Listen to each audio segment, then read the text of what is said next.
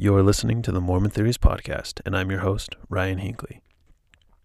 Hey guys, I have always loved science and learning about the creation, so the conversation I had with my guest Jeremy Michel was a real pleasure. Jeremy helps run the Facebook page called The Truth About Creation for Latter day Saints, and he has a theory about dinosaurs being younger on Noah's Ark, in the scriptures, and even on Earth still today. This was a fascinating discussion, and it was so fun getting to know Jeremy and getting to talk with him, so I think you'll like listening to this one. Please know that the views of my guests on the podcast do not necessarily reflect my own beliefs or the official doctrine of any denomination, including the Church of Jesus Christ of Latter day Saints.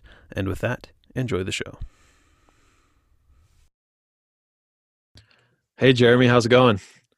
That's great. Thank you for having me. That's yeah, welcome. Yeah, welcome to the podcast. Um, I would love for you to introduce yourself a little bit and kind of tell us how you got into researching the creation. Yeah, thank you. I uh, was born and raised in Salt Lake City, Utah, actually, Sandy. Um, and I'm now married with three kids of my own in South Jordan, Utah, and have one on the way.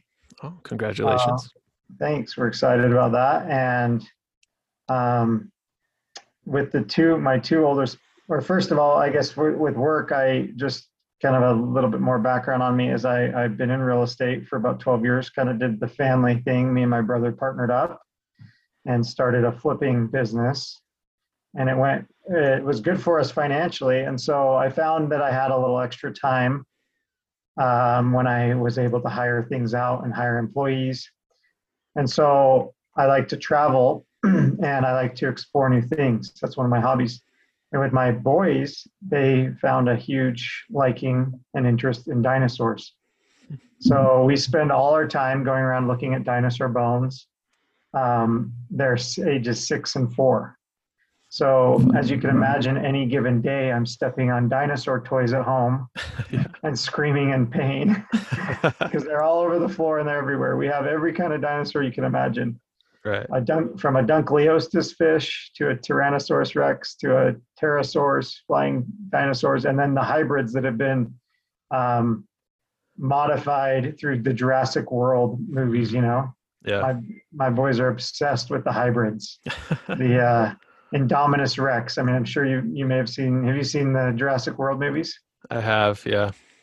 Yeah, the Indominus Rex and the, mm-hmm. uh, is one of his favorites. So we have those everywhere, and so I've become interested in in this topic and kind of was researching actually I do a lot of YouTube videos and I'm just very curious person.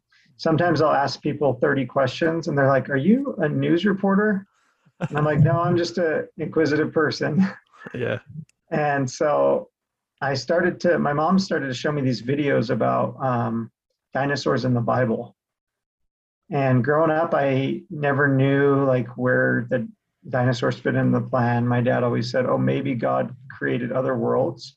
Or sorry, when he created our Earth, maybe he brought pieces of other worlds together and brought the bones maybe from other worlds because mm-hmm. maybe the matter maybe he just organized it and brought it together and that was a theory i've heard many many times now from mem- members of the church the next reason was or the next theory i hear is that there's periods of earth, periods of time that God uh, created the earth in longer periods of time.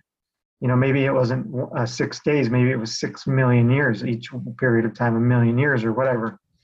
I've heard that theory. So, anyway, I'd never had heard this theory before about um, the dinosaurs and the evidence of, of the dragons and how it all fit together and the flood of Noah.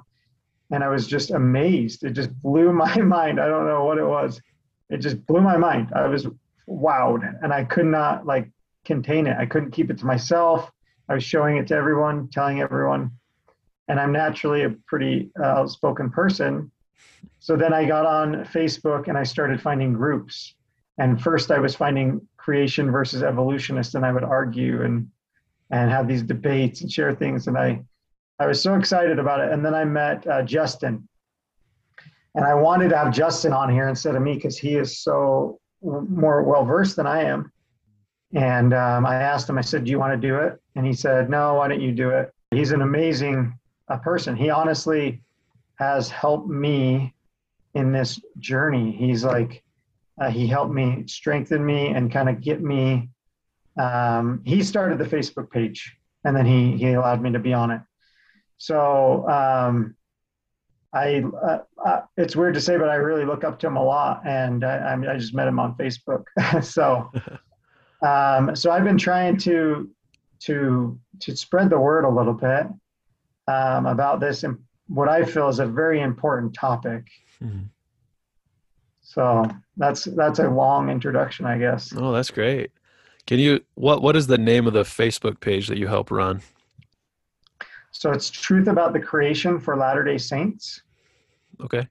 It used to be called uh, Young Earth Creation for Latter Day Saints, but we we changed it to the Truth About Creation because um, people would say, "Oh, I know what you young earthers believe," or something like that. There sometimes comes to be stigmas, right?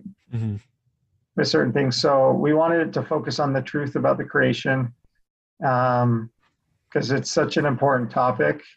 Yeah. Um, Bruce R. McConkie said, um, I have a quote from him that's that I really love. Um, I'm gonna have to find it, but he he said that the create we need to understand the creation. Um, I'll, I'll, I mean, if you think about it, the creation is really just fundamental to our belief, right? It's the very beginning, first thing that happened. Right. Um, let me just read that real quick, if that's okay. Yeah, for sure. He said, The Lord expects us to believe and understand the true doctrine of the creation, the creation of this earth, of man, and of all forms of life. Indeed, as we shall see, an understanding of the doctrine of creation is essential to salvation. Unless and until we gain a true view of the creation of, of all things, we cannot hope to gain that fullness of eternal reward which otherwise would be ours and that was a long time ago. Bruce R. McConkie's passed away now for some yeah. time. Mm-hmm. Um, but when Ammon went in the Book of Mormon and he taught King Lamoni, after he asked him, King Lamoni asked him if he was the Great Spirit, and he he finally had a captive audience. Um, obviously, he was in awe that he had cut off the arms of the Lamanites, and and now he was in front of him. He began to teach him the plan of salvation, and he and he began at creation.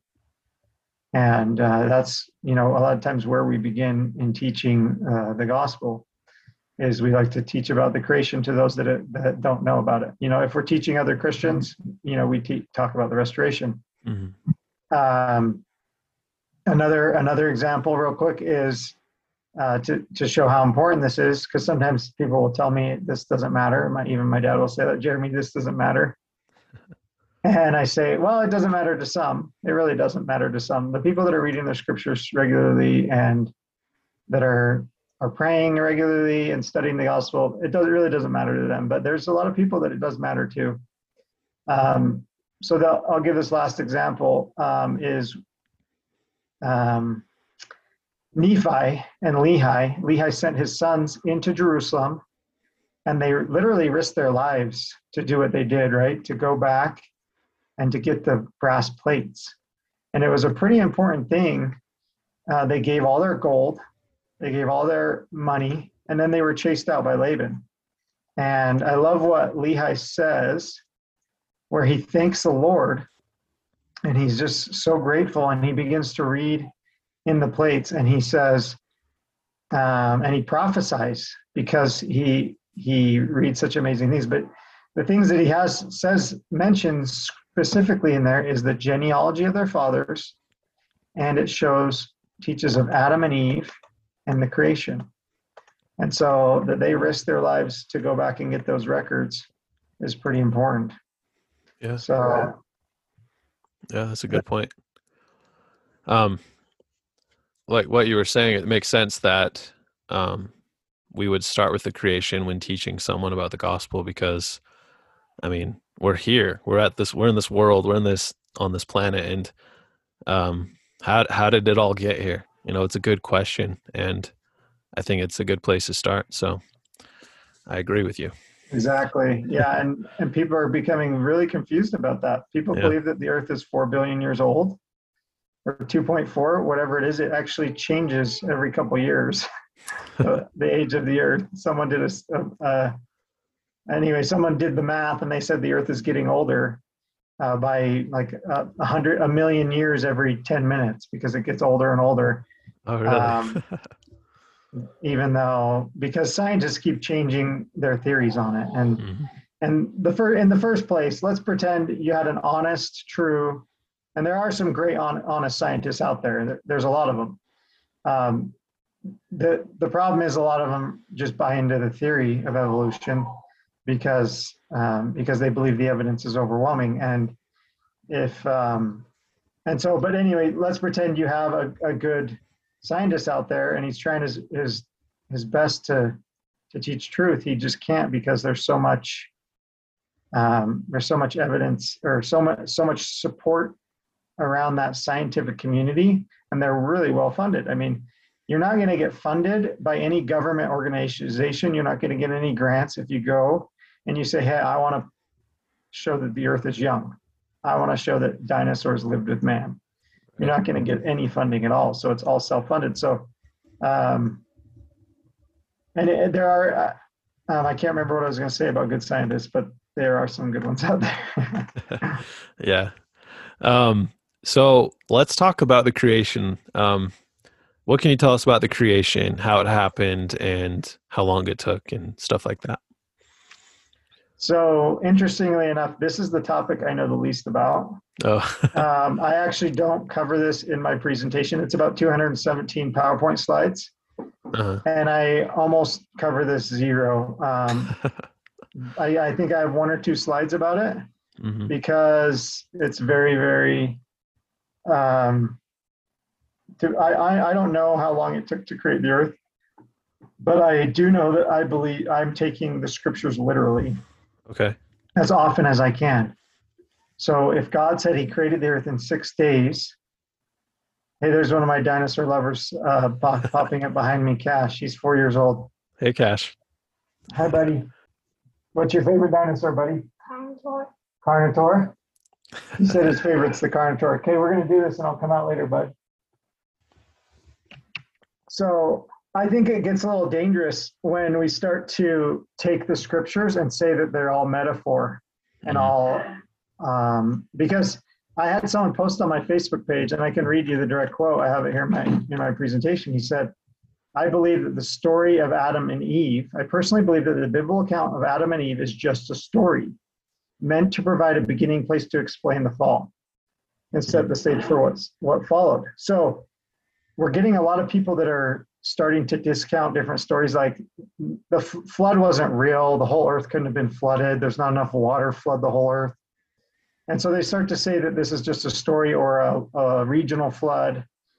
And we're starting to take science and try to try to shove it into the scriptures when when we do it the other way around and we take our scriptures and take them to the uh, to the quarries where we're and we take them into science it's unbelievable the discoveries that are made when we literally understand first that god created the earth he flooded the whole earth and he created every animal in their sphere and element and he told them to multiply in according their own kind. Mhm. he didn't say evolve. He said multiply according to your own kind. And so but and what else i found is i found a deeper appreciation for the world around me i can look at a leaf and be in awe i can look at a plant growing and say this god made this this is amazing or watching we were just doing the ultrasound for my my baby that's on the way and this ultrasound tech was the best I've ever seen. She showed us the spinal cord where the blood flows, the ribs, the heart beating. It was beautiful. I was like, that is the most amazing thing I've ever seen on, in my life Mhm. to see the ventricles of the heart pumping. I mean, it was to see the fingers, the face, the eyes all formed. And um, I said, there's no way that this anything like this evolved. I mean, the spinal cord is so incredible, just running signals from your brain. If I sit here and I move my finger, it's I'm sending us my brain is sending a signal to my finger for my muscle to move my tendon, which happens to move my finger exactly where I want. If I want to touch this thing, I look at something, my brain sends a signal. I have to move my finger this many inches over here to touch this thing. I mean, to to I mean, how long would it take a man to program a robot to do something like that? And he could program it to do it one time and it wouldn't duplicate it. And anyway, I could go on, but it just is marvelous, our bodies and our hands. So um, that's the blessing of understanding the creation. And, and people that I think God used evolution are shortchanging themselves in in that aspect of of really enjoying this earth and and and the awe-inspiring things we see. Um, like a peacock feather is the most amazing thing. Some of the bird feathers we see, some of the fish, their colors, and they have no purpose except to be beautiful. Mm-hmm. Um, and and literally, it says in the scriptures, like we're studying and come follow me right now in Moses. Um, Moses chapter 6 says, Everything testifies of me and glorifies me. Let me just pull that up real quick. I just have to read it. I just love it so much. Um, because I just read it with my wife yesterday, so it's fresh on my mind, I guess. yeah.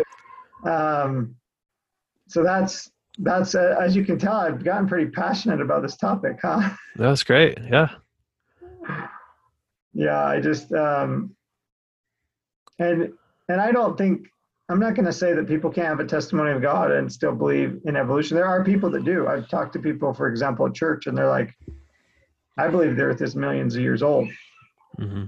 and I believe the dinosaurs, you know, different theories, but they still are do, doing good, raising good families, and um, but then there's other people I've watched. Uh, one guy shared an ex-Mormon story where his wife was studying biology in college and and he he in his video on youtube he shared dino, he showed a picture of a, a dinosaur skeleton and evolution and they left the church and now they don't know what they believe it seems like they were atheists hmm. and so that's happening as well and so that's why i say it does matter yeah it's hard it's harder for me for, for me to find the scripture on my phone because i read it in my other scriptures. Um, oh, here it is. Behold, all things have their likeness, and all things are created and made to bear record of me. Both things which are temporal and things which are spiritual, things which are in the heavens above and things which are on the earth, and things which are in the earth and things which are under the earth, both above and beneath. All things bear record of me. And so, um, um, I don't know, there's this is a side topic, but there's some books about people that have died and passed on and come back to life and they've heard heard the rocks. They've like felt rocks or it's kind of weird, but they like could could understand, go inside of that that uh like this one guy he went inside of a bench and he knew that the bench was made from a tree but and and the the bench was happy to be to be the tree was happy to be made into a bench it's kind of seems a little weird, but um, Interesting. But, all, but it, it, kind of makes sense when all things testify of God or all things point to His glory. Yeah. Um, because He is the Creator, and so as the Creator, they, they're they're grateful to be created. Right. Wow, that's interesting. So, um, do you think that based based on the scriptures, do you think that each of the creation days was 24 hours? Or do you think it could be longer, or what do you think? The only, so um, I guess I would answer that and say, is there any like scriptural evidence or doctrinal evidence that teaches us otherwise? Um, and I, I don't want to get into a ton of debates with people if I'm not really well prepared.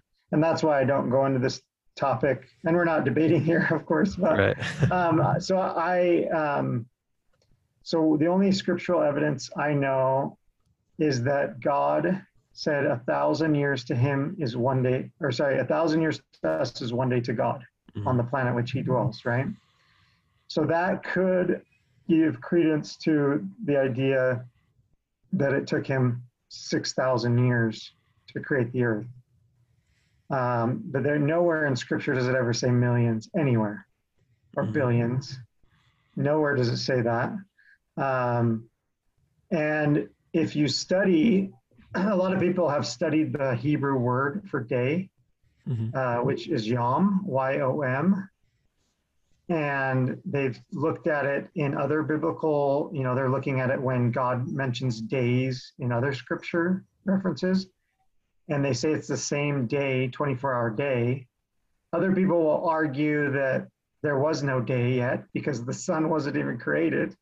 So, how do you? I, I saw that someone post that, some atheist trying to make a debate recently. I thought that was kind of funny. Um, but the thing is, Moses wrote the book, right? Moses was inspired uh, to to write the book of Genesis, and so, um, and and he also wrote the book of Moses, or Joseph Smith uh, translated in, it, and so. Um, I, I would say once again that I, I would like to take the scriptures as literal as possible, unless there's something else really compelling. Otherwise, Yeah. and radiometric dating is not compelling. It isn't. It's so far off. I mean, they are testing things and they're off all the time. And this the thing about the radiometric and carbon dating, carbon dating, first of all, only goes back about 50,000 years. Mhm. They're what they're using for long-term dating is is radiometric dating. Um, how can you honestly think? And I'd love to trust it, but how can you think there's any test that can tell us how old a rock is?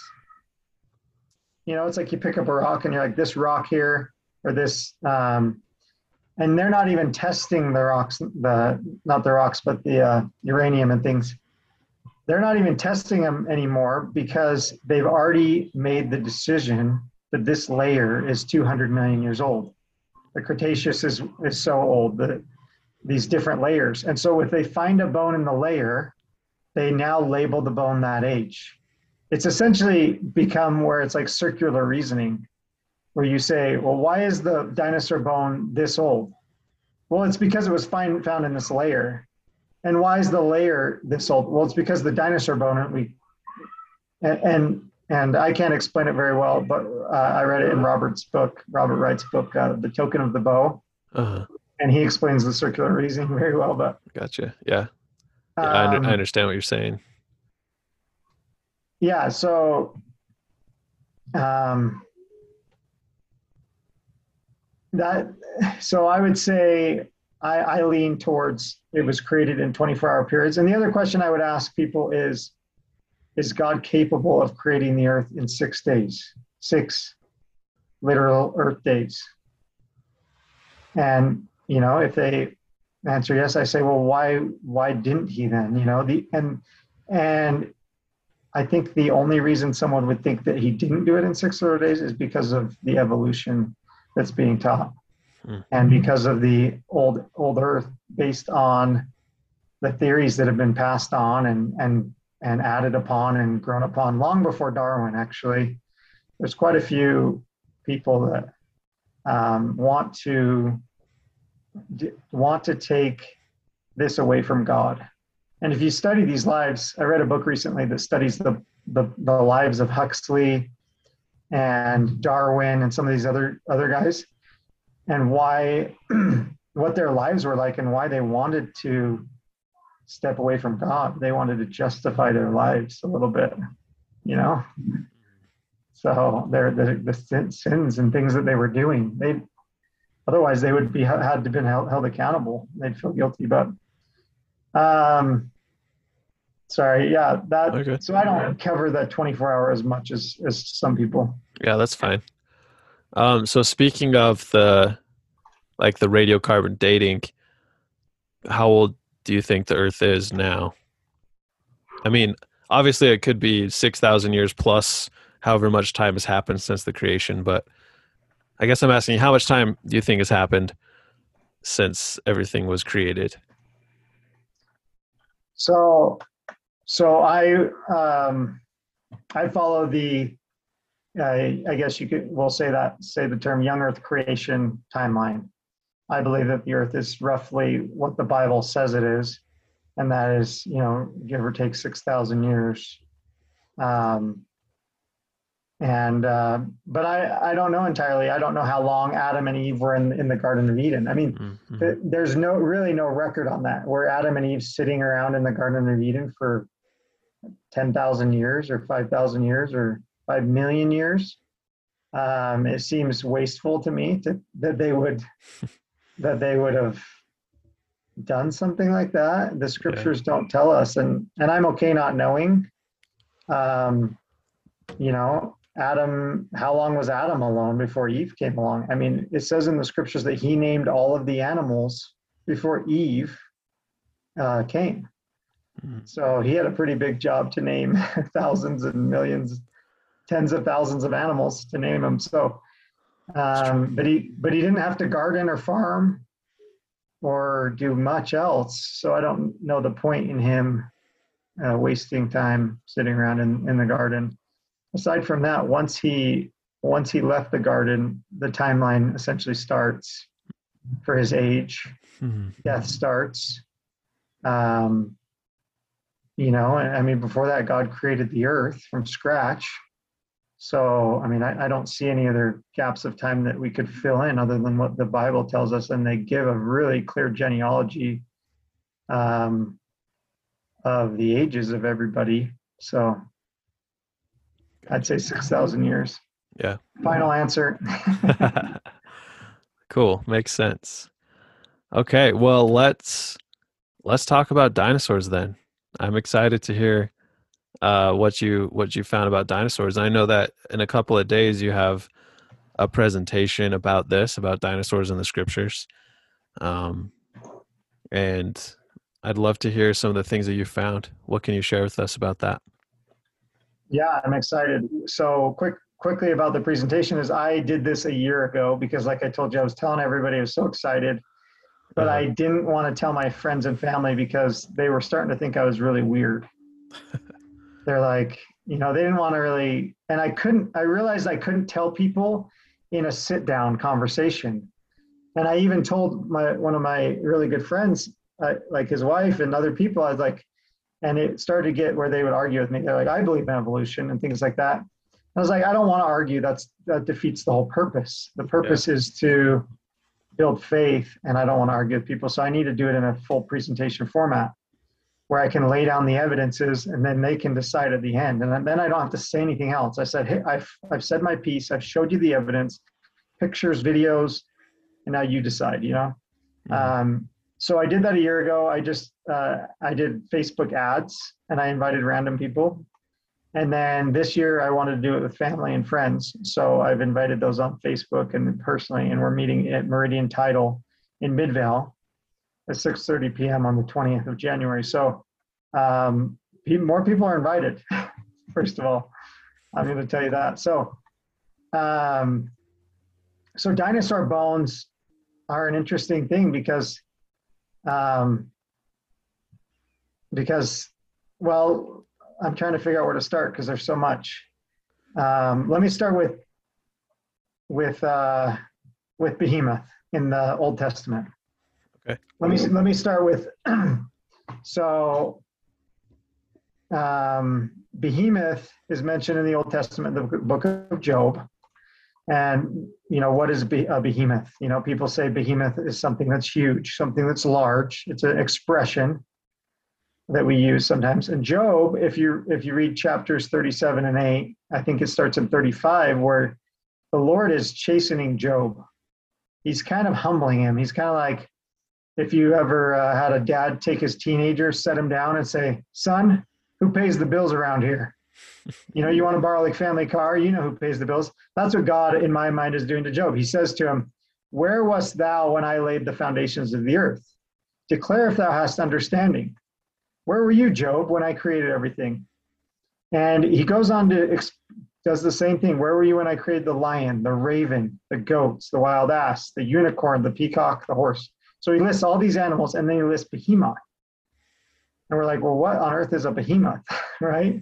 Yeah. And it lists, um, it talks about his his bones are like brass. He's the greatest and the chief. His tail moves like a cedar. He has a huge navel of, of his belly he, this is just a massive animal, right? right? He lieth under the shady trees, lives in the swamps, which actually, once again, goes into why, if we use the scriptures, we can learn more about dinosaurs because it explains the behavior, where they live. So some people said, and some of the other uh, translations of the Bible, they have a lot of weird translations of the Bible. I, I haven't read them all, where they're like New English and modern, and I don't know if they have one in hipster yet. but um, some of them say in the footnotes that it's an elephant and it's a hippo because that's the biggest animal, land animal now on Earth, right? Yeah.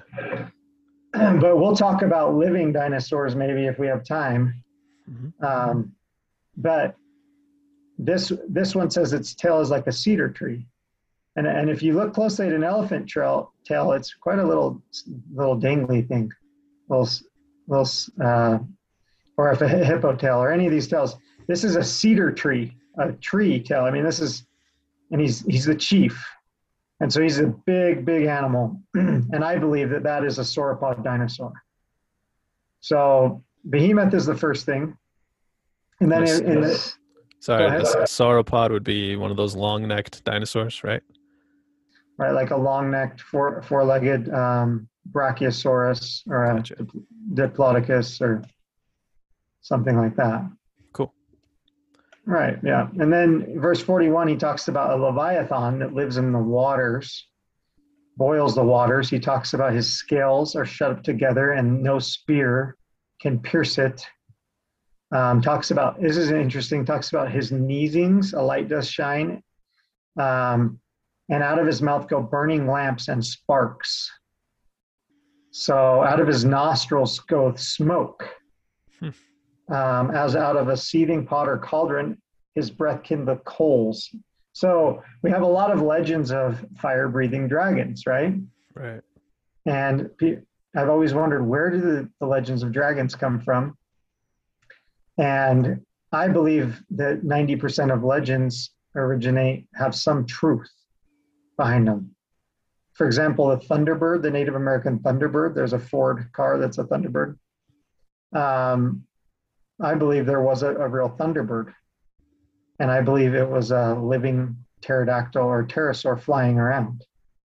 Um, um, and, and there's actually pictures online. Just Google, and just don't I hate to say Google, but just go search online for something like a living pterodactyl or something, or a killed pterodactyl. And there's a few pictures of of a, one in the Civil War time. There's a few guys hung them on a barn, and there's about 20 people that say they're all hoaxes.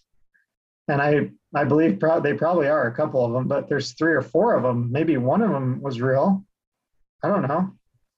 um, so anyway, it's interesting because, um, and I didn't want to get into the live dinosaur thing quickly, but um, there's a, if you go to the Loch Ness Monster website, there's over a thousand one hundred sightings of the Loch Ness Monster, Wow. and there's probably 950 of them are fake, right? they heard a story, they went there and they saw a log a Yeah. mile away, and they're like, "Oh, that's it, that's it," or they saw a boat wake. But what if one of them was was correct? What if one of them saw it out of the 1100? Just something to think about. Yeah. There's so so there's there's lake monster sightings in in 10 or 15 lakes around the world. The Loch Ness one is, one is the most popular. There's uh, Lake Memphrey Gagog, Memphrey Magog, I think is what it's called in Canada. There's Lake Champlain, called they call their their monster Champ.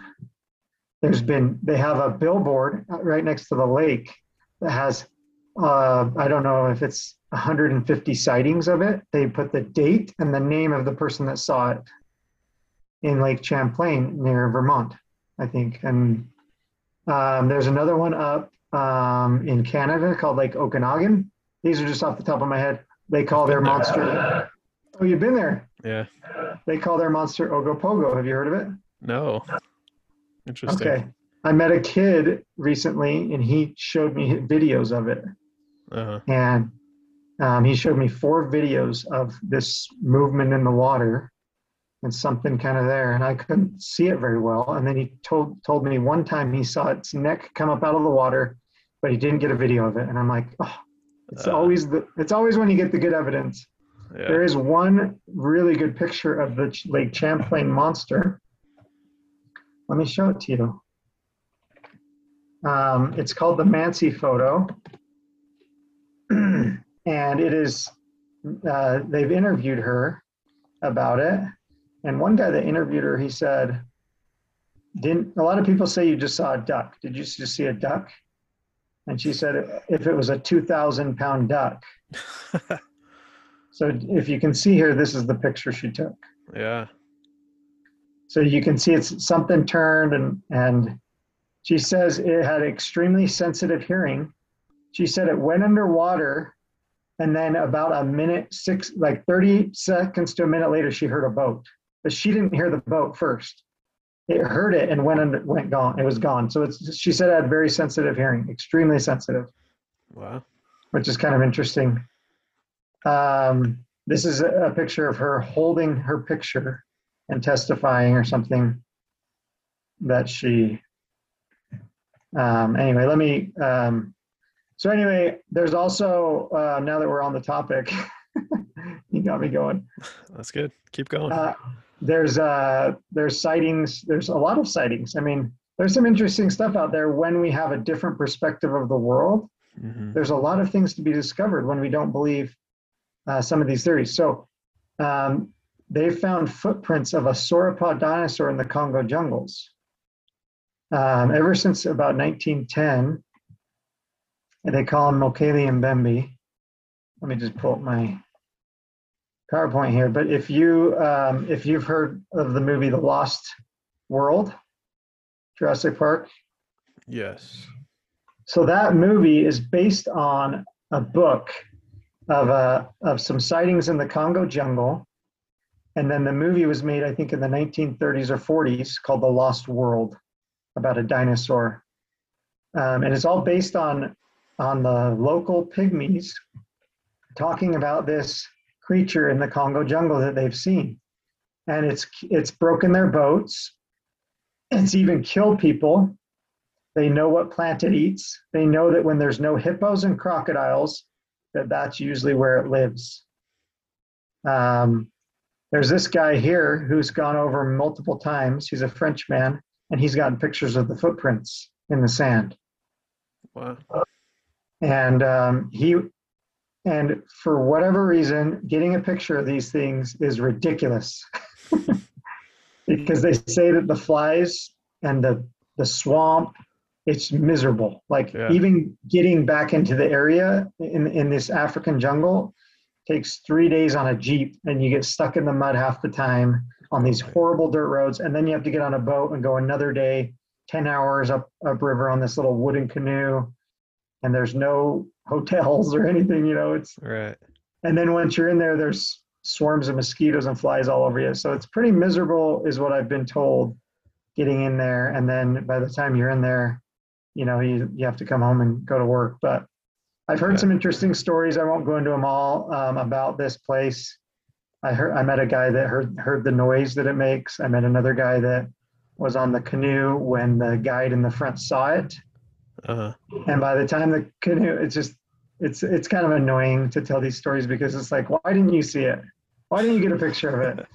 But he said by the time the canoe came through the forest, because they were whatever the the two guides were in the front, they were in the back the guide saw, he said, There it is, there's its head.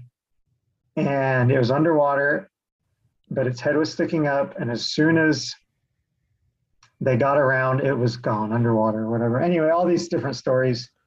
Um, so, so I'm looking at this picture that you're showing. Is that so? That footprint's in the sand. It's not like a fossilized rock. Is that right?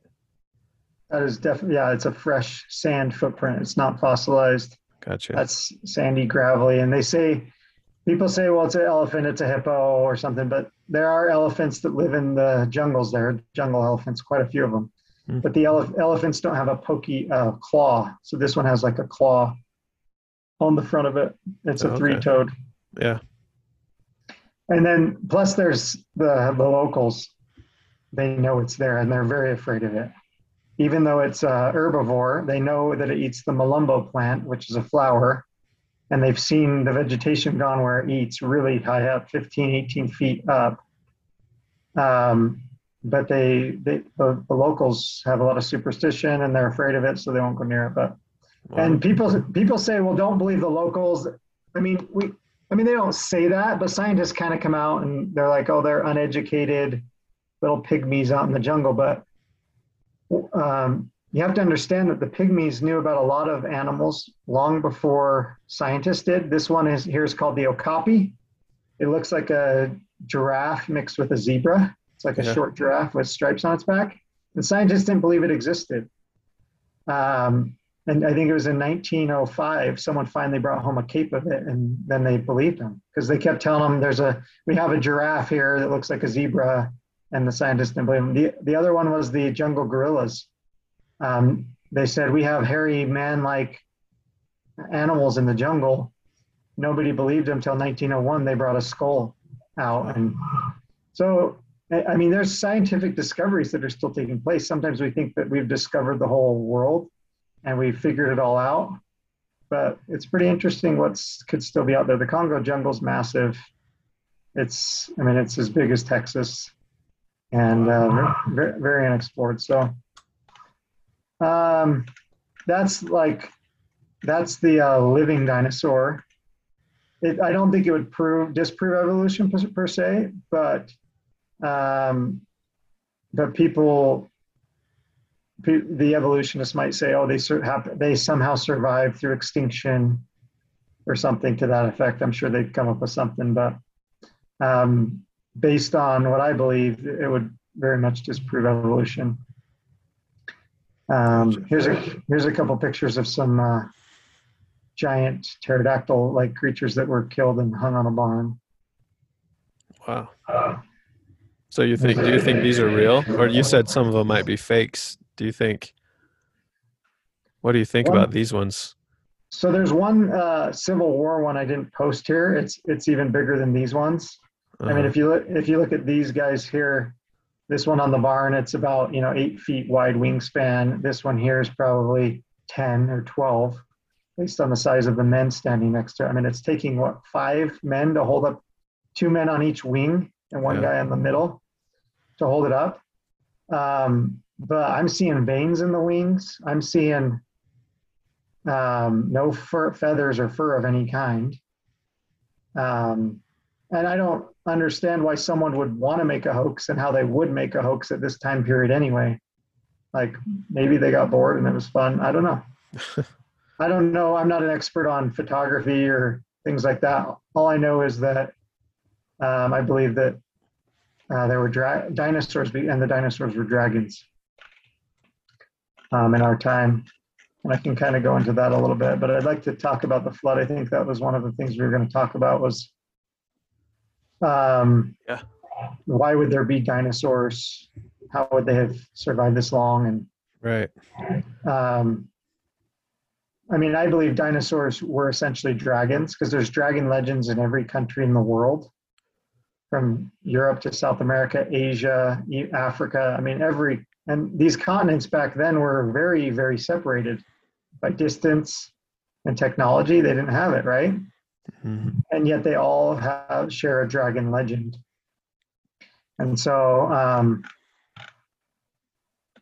so really, really interesting. The dragons. Um, uh, let me just go into a few of the dragons.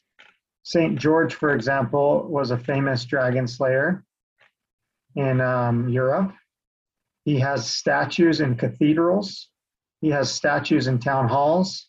He's got murals all over. St. George is a very famous guy. I mean, he is um, because he slayed a dragon that was eating the people's sheep, eating their. I mean, I think at one point they had to feed it. Feed, they were ready to feed the princess to her, and so there's quite a few dragon stories in Europe. Wow. So do you think? Uh, so these legends of dragons are they? Do they always involve like fire breathing dragons, or they? Do some of the stories leave out the fire breathing part? Yeah, so the fire breathing is an interesting thing because we just mentioned that one scripture that talked about something related to fire breathing. Yeah. Um, do I believe that they came and they breathed out a big, huge flame like in the movies and could burn a house down? No, not really. Um, I believe there's definitely been some things twisted um, in time, but there is. Um, I mean, there are some very venomous and poisonous snakes, and even the Komodo dragon has an extremely his saliva is venomous. Um, I don't know if it's because of that or if it's because they actually could shoot out some sort of acid out of their mouth. We know that if you watch the first Jurassic Park, the Dilophosaurus, he has those frills that come out, you know, and he goes, and he kind of hisses and he shoots out this acid at the guy. Yeah. And it blinds him. That part so, terrified me as a kid. right. Yeah. Um, so we know that we know that they had some capability. If you look at a Paralophus, Parasaurolophus, it had this huge horn above its head, and the scientists believe it was full of air and it made it so it could make a really loud noise to call for safety or whatever. Um, sometimes I think it could have potentially had some sort of a maybe it was a defense mechanism, maybe it was filled with some sort of an acid and it spit it out. You know, um, there's a beetle called the bombardier beetle um, it's still around and it blows a fiery acid. It mixes two chemicals out and it will spray it at, a, at an enemy when it's under attack, kind of like a skunk, right? Mm-hmm. A, a, skunk sprays out a nasty, nasty smell, but somehow a skunk can live around it. Um, but the bombardier beetle, they estimate that the temperature of its spray, it's an acid, but it, it, it comes out to be over 200 and something degrees. Oh, damn. You know, it, it'll really burn burn you. So what were they capable of? What were these serpents capable of? I don't know. Um, but I, I don't think that they breathed fire, uh, real fire. Okay. In my in my opinion, I think it might have been some sort of a um, acid or some sort of a chemical. Is right. my opinion. That makes sense. Um, and then it obviously legend gets passed on, and so here uh, that picture was Westminster Abbey, Stockholm Cathedral, statues of St. George. He was famous. Um, there's stories of Tristan who slayed the dragon um, in Sweden. There's so many dragon stories. Oh my gosh, it's crazy. Krakow, Poland. There's a whole story about this this guy, this dragon living under the castle. He went and got his put out a proclamation to see who was brave enough to slay this dragon because it was eating his sheep. And um, you know, this poor little poor peasant came and finally slayed the dragon and was going to win the daughter. And so these these amazing stories of castles and princesses have grown and developed in dragons. I mean, if you think about the number of dragon movies and books we have to this day, it's unbelievable. Like who who how to train a dragon? I'm trying to find um, my thing here of a picture of all the stories and books we have of dragons in our day and age and to think that these came out of thin air is, to me, is ridiculous. There's a, a scientist named, I think it was Carl Sagan, a big evolutionary scientist who wrote a book, and I, I read part of it, and it made me just want to just laugh or vomit or something. I don't know. He said that we, the reason that we believe in dragons is because evolutionarily, when we were apes, apes were afraid of three, three things in the jungle. They were afraid of snakes in the jungle. They were afraid of panthers, and they were afraid of. Um, I'm trying to remember the third one. Oh, things that fly like hawks or something. And and so evolutionarily in our biology, we we remember that we're afraid of snakes, and now as humans we're afraid of dragons because we put those three things together and created dragons in our mind that's passed on through us from apes, primates to humans. And that's why we have all these dragon legends. I'm like, can you come up with anything more ridiculous? I, I, and then I watched another video of a guy in England who showed why we have dragon legends, and he he showed a bunch of rocks. He says he showed a tree. He said this rock formation could kind of look like a dragon. See this rock on the ground? It could kind of look like a dragon. See this um, I don't know. He he did, he almost went to look at the clouds and say, "Oh, we dreamed of dragons from the clouds." And I just I was amazed at what people will come up with. And we're even going to sp- outer space to the aliens to try to explain the pyramids because we can't explain how the pyramids were created on Earth because we believe that everyone before our civilizations, before the Bronze Age, were cavemen and they weren't civilized enough to create pyramids. How could they have done it? And they're starting to say, did the aliens create the pyramids? It's just laughable to me. So, oh, that's why. So here's a, a dictionary from that said dragons are now rare. And I have this dictionary in my possession. When was it published? Everyone always asks that, and it blows their mind. It was published in 1946. What? Where? So, like who so published it? You know? um, I, I think it's a Webster. I don't Oh. have it right next to me. I could, I'd have to go grab it and see about, but I think it's a Webster's dictionary. Um, so here's a new one that I haven't shared with anyone. Um, and I'm kind of debating whether or not to share it because my uncle is over the temple department. He built, he's literally over building all the temples of the world. wow. So he meets with the prophet every week. And um, I mean, this doesn't necessarily pertain to that to him per se, but um, I, had, I was talking to a friend one time about the dragons and dinosaurs, and he said, "Did you know the Manti Temple has some long neck dinosaurs in it on the mural, the creation mural?" Yeah. I said, you, "You're kidding me!" And it was during the pandemic, so the temples were, I think, mostly closed at the time. But my dad happened to be going down for my nephew's endowment because he was going on a mission. And I said, Dad, will you go look and tell me what you find? And he said, Yeah, I'll go look for you. So he texts me and he said, There's four, I can't remember, I have to read the text, but he said, There's three or four long necked dinosaurs and two pterodactyls. So recently they were remodeling the Manti Temple. So I text my uncle, I'm like, Hey, are they going to save the murals? And I didn't know this, but there was a huge uh, group forming that said like, to save the murals. Everyone in Manti was was forming this thing. They and they I don't. It was like a little thing, and I was like, I had to explain to my uncle, I'm not. I'm not a part of this group. I'm just curious because I know there's some dinosaurs that are mentioned on there. Mhm. I asked him, "Is this on the mural?" And he said it is. So, but uh, he doesn't necessarily agree with um, what I'm teaching. I wouldn't say he disagrees, but I don't think he knows yet the whole the whole thing. Um, but it's just so. I mean, there's uh, so many stories about dragons. I could go on for like hours. Like, let me just let me try to do a couple of other dragons that are really. Um, and the reason I we're talking about dragons is because dinosaurs, I believe, were dragons Mhm. and that they did live with man and they were around and we didn't know how to explain them because the word dinosaur is a new word if you were to ask someone a thousand years ago um, if if they had a computer or a cell iphone what would they say right uh, What are you talking about? what's a computer I Yeah. mean, what's a camera? They wouldn't even know what a radio was.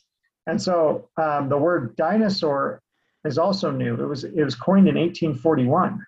It's by uh, Sir, uh, um, what's his name? It's just it's a new word. Dinosaurs. Um, shoot, I need to get get on my stuff here. Um, in 1841 is when they came up with the term terrible dra- terrible lizard, right? Right. And, and so, if 500 years ago you had seen something that was a scary reptile that was living in a cave or whatnot, or terrorizing the town, eating your sheep at night, uh, first of all, you're going to go and kill it as fast as you can, and you're going to er- eradicate these things. Back then, they didn't have animal rights activists, I don't believe. You know they were trying to survive and the farmers you know even today farmers if there's a something a coyote or wolf taking out the sheep they're going to go take it out. If the if the deer are eating their corn they're going to kill them in texas they slaughter the hogs because they're eating all their corn. They have a hog problem they're constantly out there shooting them.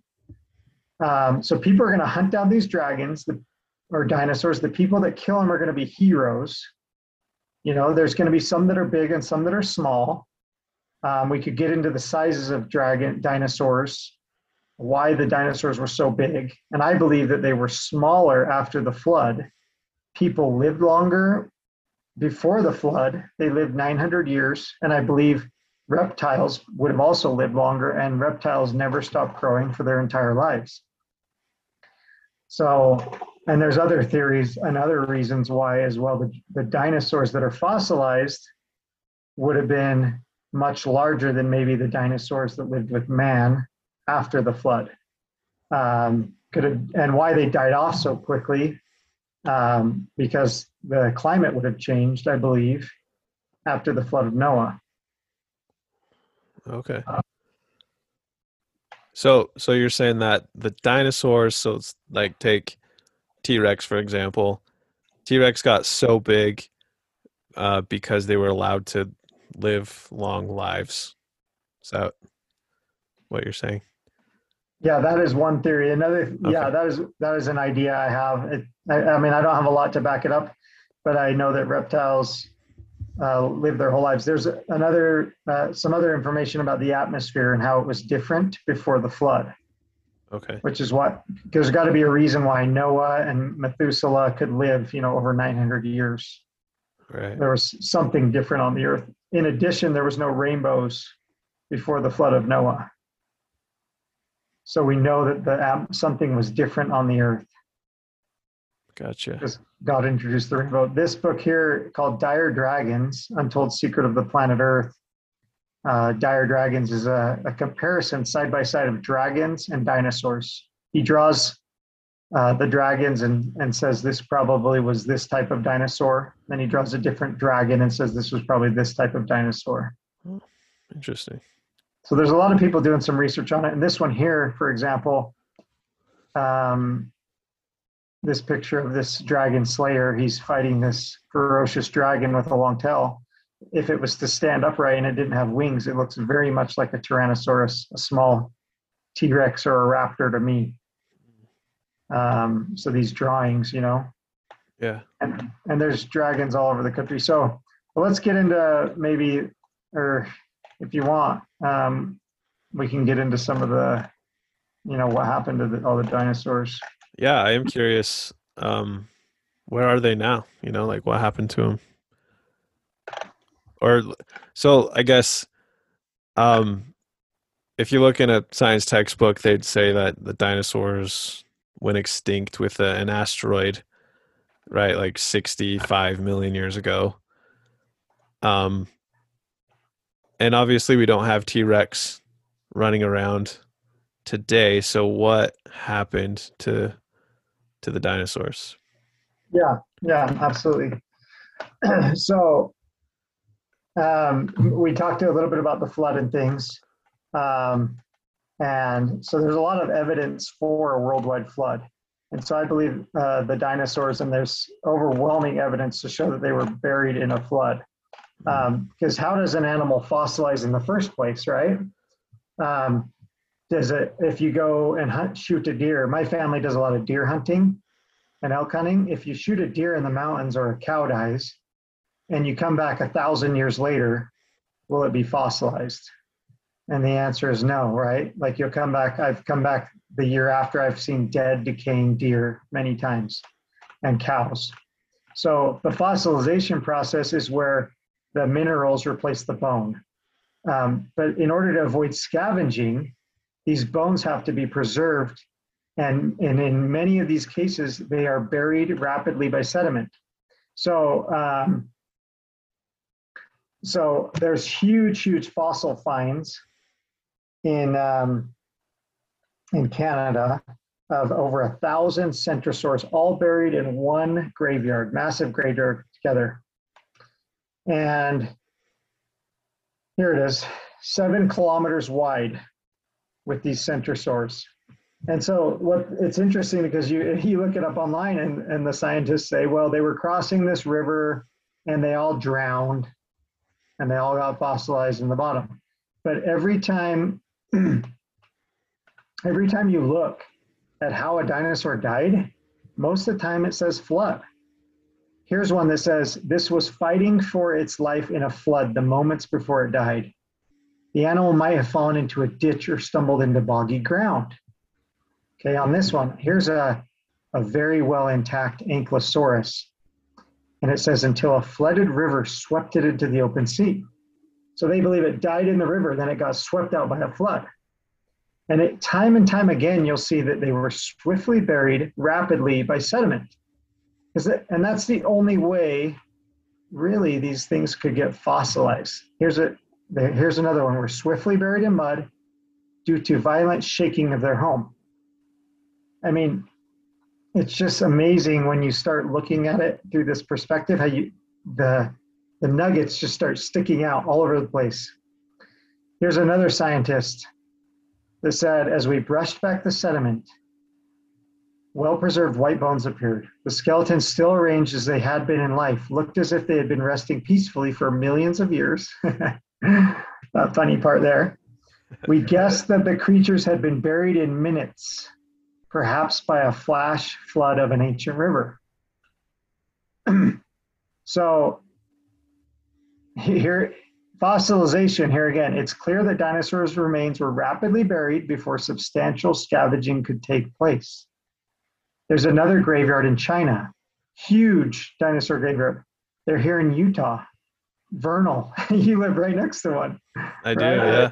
I've been there. I, yeah, you've been there. You've seen the wall of dinosaur bones, yeah. and they're all mixed in together car, yeah. uh, carnivores and herbivores, and I think the Camarasaurus is really big over there, and maybe some Allosaurus, right? Yep. And I asked the scientists there, or the the rangers, I said, "How did you know? How did this happen? You know, I'm curious." I th- this might have been before I knew about this actually, and they said, "Oh, there was a river, and all the bones floated down the river, and they all gathered here." And I was like, "Oh, that makes sense. Okay, cool." And I kind of went on my way. Mm-hmm. Um, but but this is happening all over the world, and they're in the same mud layer. I mean, all the way from Canada down to southern Utah. I mean, this was a massive catastrophic event, and the evidence is everywhere. And that's why I start laughing when I hear people talk about this evolution. Anyway, here's another uh, fossilization uh, clip here. It says the chance an animal will become fossilized is one in a million. This number is meant to be figuratively, the point being that the odds of surviving the rivers of deep time are extremely remote. Fossilization doesn't happen every day. It's not yeah. this common occurrence that happens when your dog dies and you bury him in the backyard, right? Right. And they say they say, well, you need more time. Oh, just give it more time. And to me, um, that's what Star Wars did. Star Wars said a long time ago in a galaxy far, far away, and then they created any story they wanted, right? And if you mm-hmm. say a long time ago that something happened, you can make up anything you want. Well, how did it happen? Well, it just took a really long time. It's it's a fairy tale, if you ask me. So they were buried so rapidly that fish were buried with other fish in their mouths. Wow. They couldn't even have time to finish their dinner. it, this was like a massive, massive worldwide catastrophe, and the evidence is ever. Here's yours in Vernal. Yeah. Picture of, picture of it. Here's one in China, a wall of bones. There's one in Madagascar. The, the, the guy in China said these dinosaurs might have lived along riverbanks and died during natural disasters. As the rivers bearing their remains slowly merged into larger lakes, the bones it says here gradually were preserved, but I crossed those words out. Bones were as fossils over millions of years. I crossed that out too, but because um, we believe a fossil can take a lot less time than maybe they think. In addition, these dinosaurs are buried, a lot of them with the neck in a backward arch.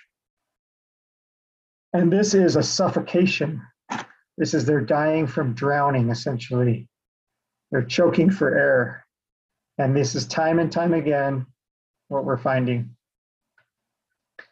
So let me go back real quick to a slide I have and a, and a really interesting clip about um, the Hell Creek Formation of Montana, where they're also finding a lot of bones in Wyoming. Okay. Yeah. Before you do that, I just have a question. Yeah. Um.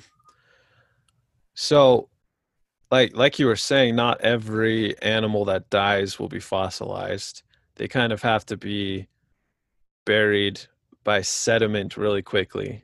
And and so when I when I first think of the flood, usually I'm just thinking of like a ton of water. But you're saying that the flood would have because it was so much water and so catastrophous, if that's a word. It it wasn't just water. Catastrophic. Thank you. um, it wasn't just water. It would have been pushing dirt and mud around, right? And so that's how they all got buried. Is that correct? Right. So during this time, um, there was a lot going on in the earth. So um, it says in the Bible that God opened up the fountains of the deep.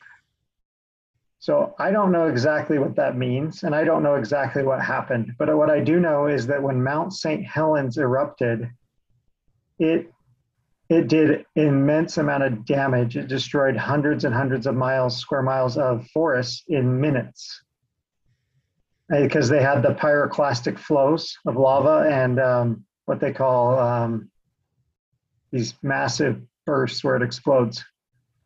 And so, as a matter of fact, Mount St. Helens laid down 45 layers, 45 feet of, of layered sediments in two weeks. So these layers were laid down very rapidly.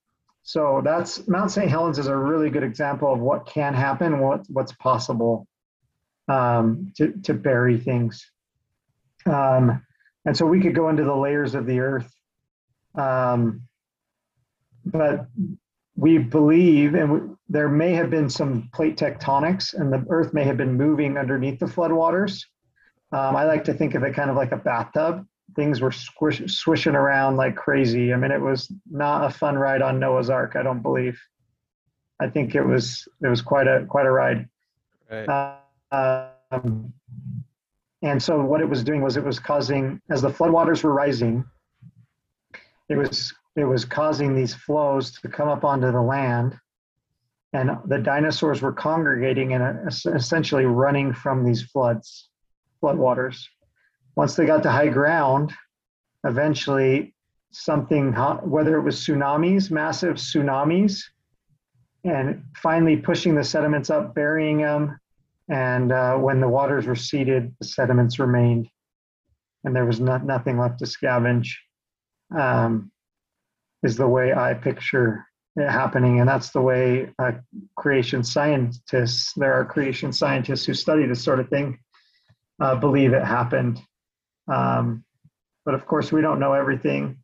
Even, but the interesting thing is, even with the K-T extinction event that the scientists, uh, secular scientists, tout and believe is what happened. Uh, the asteroid that hit off of the Yucatan Peninsula, even that shows floodwaters. From when the asteroid hit, it caused the water to spread all over. So um, it's very interesting. But we know in the Book of Mormon, in Third Nephi, that cities were buried. Some cities were sunk in the ocean other cities, a mountain came up in its stead. So we know that it's possible to have these massive events. Um, but the scientists like to think that the Earth has been doing this like slow thing for millions of years and nothing changes but really slowly. And, and the plate tectonics move at an inch a time, an inch a year or whatever. And that's what they're doing right now. And we know that, we can observe that. Scientists, science has to be observable, testable, and provable. So I agree with scientists now that say that our plate tectonics are moving an inch a year. I absolutely agree because they can see that. But when they start going to into the future or into the past and trying to predict the future or tell us what happened in the past, that's when they have to make assumptions and guesses. And that's when I have a pickle to pick with those scientists. Yeah. yeah. It's hard it's hard to observe the past. So that makes sense. Very hard, yeah. And here here it is, here's my little table about science. Since science has to be observable, I, I forgot one that has to be repeatable and falsifiable. Mm. Um, it's really it's really exciting when you start to to see what what happened on the earth and to see and when you read it in the scriptures, because in the Book of Mormon, it even says that the, the land of promise was the promised land since the time the floodwaters were lifted off of it. And you're like, oh, that's really interesting. You know, d- does that mean that the Earth was moving around? The plate tectonics were going on during while Noah was floating on the surface? You know, maybe it does, and maybe it separated America at that time, and maybe it was all one massive continent at the beginning. Hmm. So it just makes you think, but um, but there is evidence in the scriptures for these things, and that's what's exciting to me. Yeah. Um, good question. I did want to share real quick and go back to share one thing that I think is really important, and that is the Hell Creek Formation in Montana.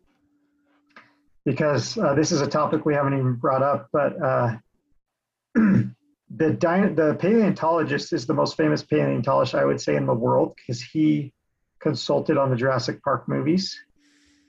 Um, he's just really, really famous, and he's kind of a funny guy. He he went on a, a TED talk, and he said that dinosaurs. He wants to make his own Chickenosaurus. um, and I'm actually forgetting his name, which is pretty funny, but because in all the information I'm spouting out, but I think it's Jack been, Horner. Jack Horner, thank you. Yeah, Jack Horner. So his uh, his assistant at the time, and now she, she's a full-fledged paleontologist, is Dr. Schweitzer. But they found the Hell, Hell Creek Formation in Montana, and he said all the Hell Creek bones smell. They smell of death. and um, in Madagascar, they have a huge bone find or quarry where they find the bones and they're light and white, like a cow bone almost, and they're they talk as if they're not even fossilized which is really interesting. So th- these bones in Montana, they had to cut the bone to transport it. And she took a slice of it and she soaked it in acid for two weeks. After two weeks, she stuck it under a microscope and she saw some red round things. Have you heard of this before? I have, but I don't know a ton about it. So I'm excited. Yeah. So she um, can I play the video? We probably don't have time, but um, there's a 60 minute episode on it. Okay. Looks like it's like two minutes long. You could play it. Okay. so, yeah, this is really interesting. She finds, and I say red brown things because at first they don't want to say what it is. Right. And, and because they're so astounded because uh, based on evolution, based on their their paradigm and their worldview, and I would say their science, the Earth is millions and billions of years old. There cannot possibly be blood cells, soft tissue, or anything in these bones. It's been too long. Mm-hmm. It's impossible. And you'll hear her say that. I'm just prefacing the video. You'll hear her say that in the video.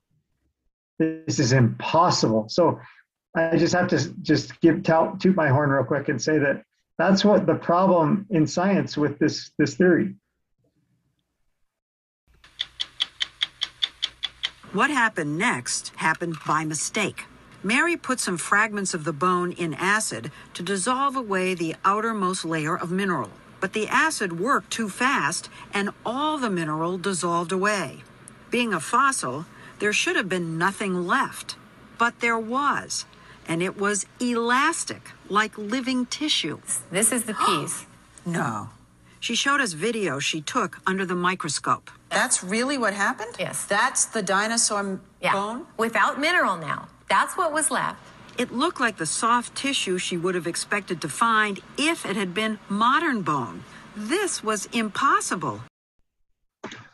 So, since obviously it's a video and everyone can't see, I'll just say there's they're pulling on a microscope with tweezers, and this is like a rubbery, soft, squishy I mean, they're pulling on it, right? And it's going back yeah. to its form. So kind of interesting. That's and crazy. She, they're just amazing. I'll keep playing.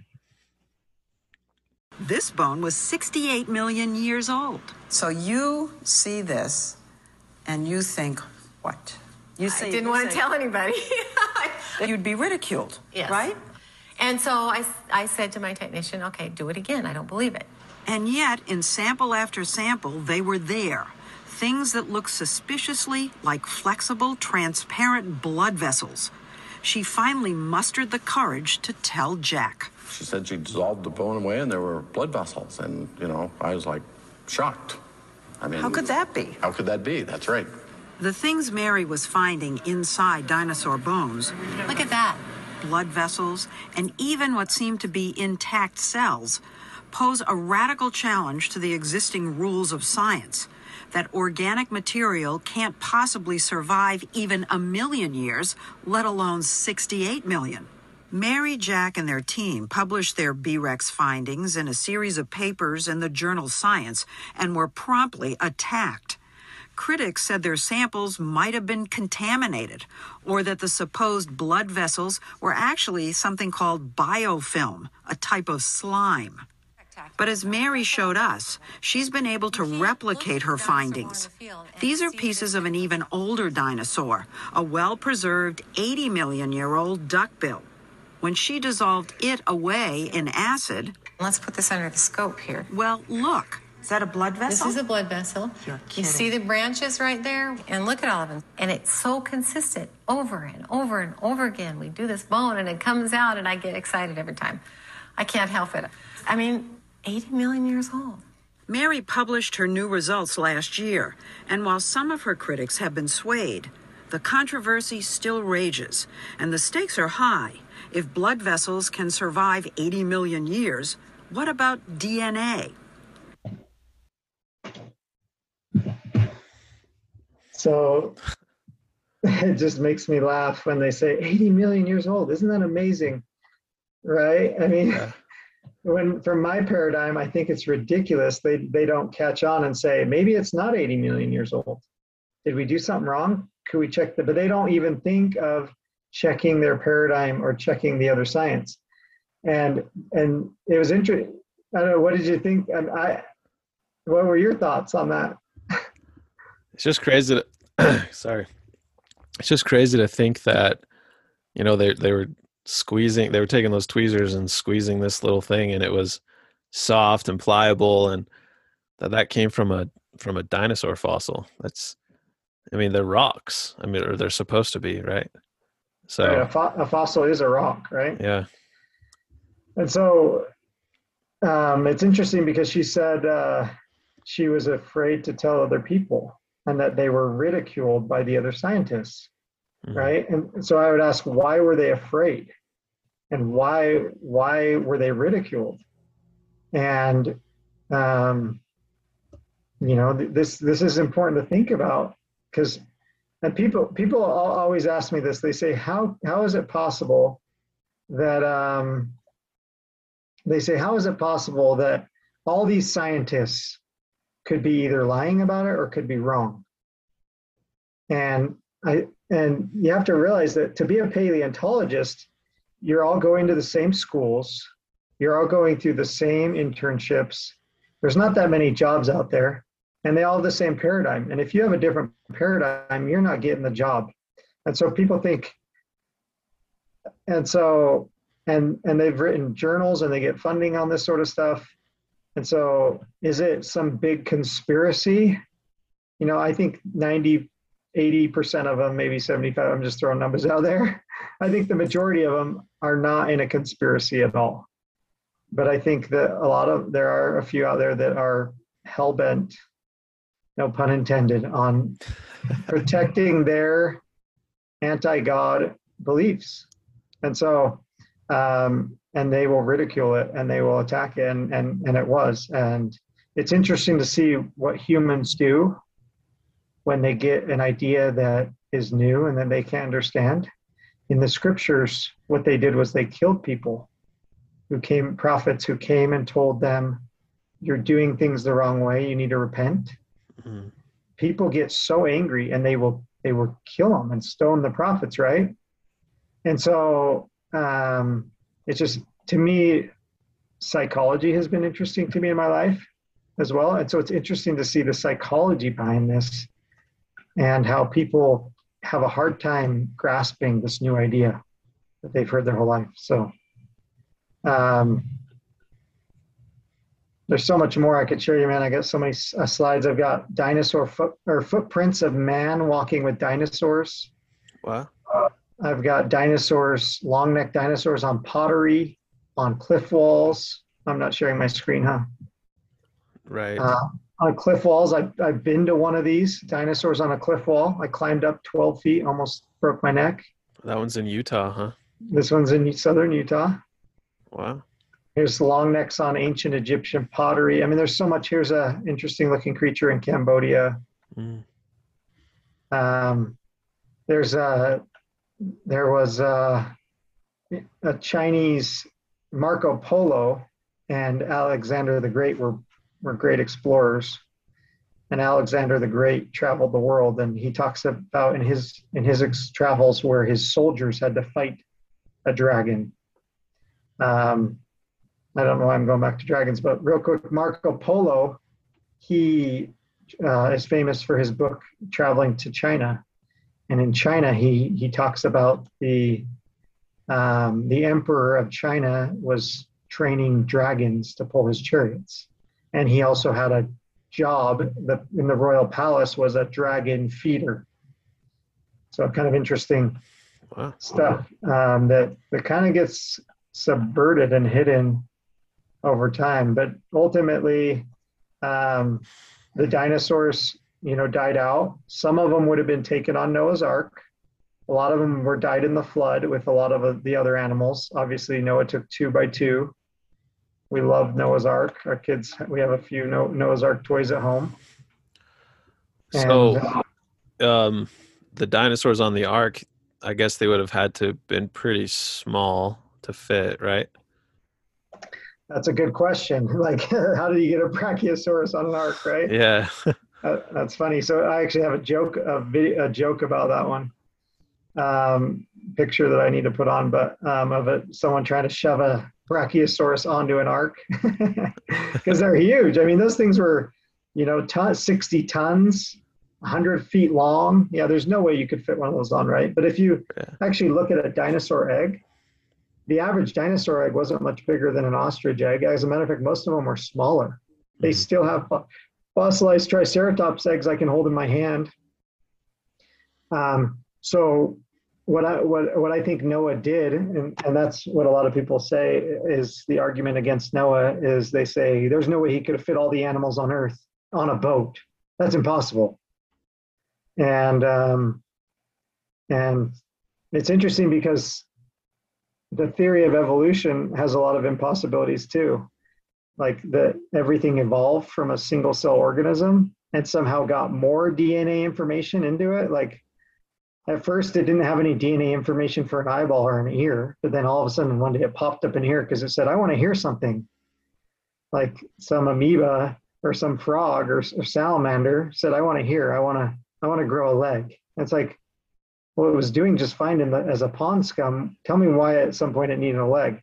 So anyway, uh, this, they they come up with all these ev- evolutionary impossibilities, and they say, well, Noah couldn't have fit all those animals on the ark. That's impossible. And it's like, well, it's not quite impossible because um, if I was Noah, I would have taken uh, a baby an- baby animals on the ark.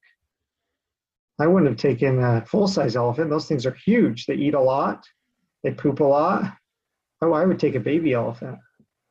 And I would take I would take a baby dinosaur, and I would take a you know maybe the eggs, maybe um, you, you know you don't have to carry as much food, and then again Noah wasn't taking a Shih Tzu poodle and a um, a mastiff on on the ark, and uh, um, you know all the what are all the breeds of Chihuahua, all the breeds of dogs we have, we those breeds are brand new the Shih Tzu poodle is something we've bred in the last hundred years or less.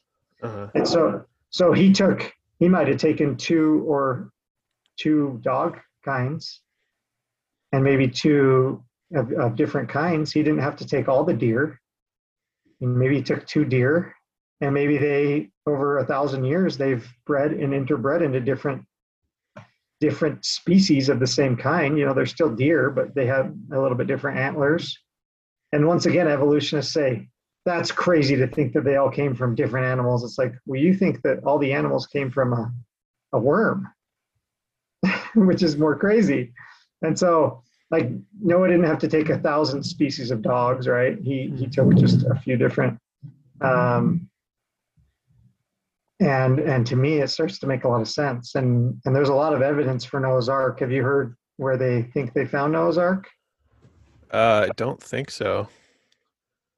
so on mount ararat which is where the bible says it rested on the Uh, mountains of ararat so ron wyatt is an amazing guy he has found some incredible things um, but back in the 60s they were scanning for nuclear missile silos in in uh, around Russia, and they found this odd-shaped thing in the mountains. And they said that is not does not look man-made. What is that? And so they started studying it, and they put it on 60 Minutes, and they had some, it in the news. But they came back and they said, no, it's not the same size as Noah's Ark, because Noah's Ark was supposed to be 450 feet long, and this one they found was only 550. This one was too long. It was actually 515 feet long and they said, "Oh, it's not it." But look at that thing. It doesn't that look like something man-made, something different? Yeah, it does. And, and they're like, "How did that form on Earth?" So anyway, they were using a cubit. We we know that uh, in the Bible, he made it 300 cubits long, 50 cubits wide, and I think 30 cubits tall. So what is a cubit? Right, a cubit is from your elbow to the tip of your fingers, and my cubit's about 19 inches long. I've measured it before. but um, Mo, so they were looking for a cubit that was close to mine, about 19 and a half or something inches, and so they thought it was 450 feet. But then Ron went and Ron Wyatt went and researched. Uh, Moses was the one who wrote the book of Genesis, and the royal Egyptian cubit at the time of Moses was 21 inches. And when they did the royal Egyptian cubit, it was exactly 515 feet. Oh wow.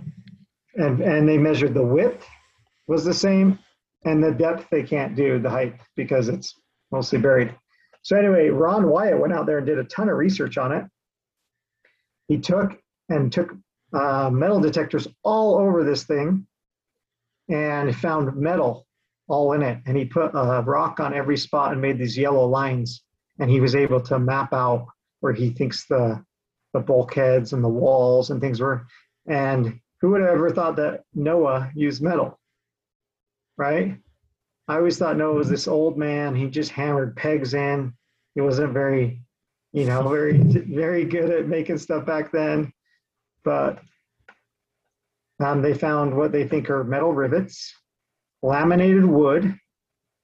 When they say pitch, he used a lot of pitch and tar. They they can kind of see the tar oozing out of the side of the wood. They found these. Or go ahead. I was just gonna ask, like, what is so it looks like the walls, like there's some type of wall. Are those walls made out of wood or like what's the material there? And where did they find the wood? So they, they didn't find any wood. I think Oh. they found a little bit of fossilized wood, but this is mostly a dirt structure. They did at the very end uh, carve away the dirt on the side walls, and they did find shading of where they, they would be a ribbed timber. Oh, okay. I, I, I may have a picture of that. Let me look. I don't see a picture of that, but he did. Oh, there it is. Yeah, he see. You can see here where they shaved away the, finally the dirt, and you can see these white vertical things, Yeah. the lines going up and down. Right. And then uh, they also found these rocks that were uh, down in the valley, and they had huge holes in them, and they were about 9,000 pounds each. And they had carvings all over them. And what they believe these were, they call them drogue stones, but they would, in the ancient days, they'd hang them under the boat to stabilize the boat. And they believe that Noah dropped these um, after he cut the ropes, after he was uh, about to to go ashore at some point. So after lots and lots of research, the country of Turkey held a ceremony, built a little museum, and made this officially the site of Noah's Ark. The government co- confirms that this is Noah's Ark, and today, if you go drive down the road, you'll see the road sign that says "Turn here for News Ark" in in in Hungarian or Turkish, whatever they speak over there. Yeah. And um, I think that's pretty interesting. That is interesting.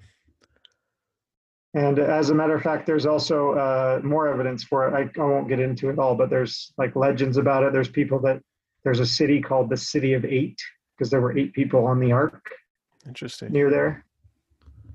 So um, yeah, it's it's it's exciting to learn that what the scriptures teach are true and that there's evidence for it. And um, I love that in the Book of Mormon it also talks about dragons multiple times, and the the Jaredites are fleeing from some massive serpents at one point. Um, another evidence of dragons. Um, it talks about the Lamanites fighting like dragons, and um, and then the Jared the, the, the people the Jaredites in the book of Ether were running from these serpents for a long time, and they uh, eventually the serpents hedge up their way that they could not pass. And I'm like, that seems like some pretty massive, scary creature that they could block them, um, and uh, and not just a bunch of snakes, potentially. So, um, gosh, I, the last there is um, dragons on the gates of Ishtar back in. Um, there's so much about dragons. I better stop. Oh, that's it's okay. been fun fun talking to you. Thanks for uh, Yeah. for lending me your ear and and listening as I ramble on about this crazy topic. Oh no, it's been so interesting. Thank you for sharing. Um, so I mentioned your presentation that you're going to give in a couple of days, and un- unfortunately, the this podcast won't publish until next week, so it'll be too late for anyone listening uh, to be able to attend your presentation. But do you think you'll do another one next year? Well, what are your thoughts? Um, you know, there is a, a Firm Foundations conference in April, and I'm hoping to to present there. They talk about uh, Book of Mormon locations Okay. where they think the Book of Mormon took place, and they talk somewhat about this sort of thing. I'll I'll hope to maybe do a presentation in April, and I'm hoping also to create a YouTube video on this as well. So Oh, that'd be awesome. Yeah. Um, yeah, it'd be fun. Cool. Yeah. Well, thank you, Jeremy, so much. It's been a pleasure. Good luck on your presentation. Um, I hope it goes well. Yeah, thanks so much. It's been uh, really neat. It's it's neat to meet people like you that are really uh, open-minded and, and wanting to learn because I think that's what life is about. Yeah, I love it. Thank you.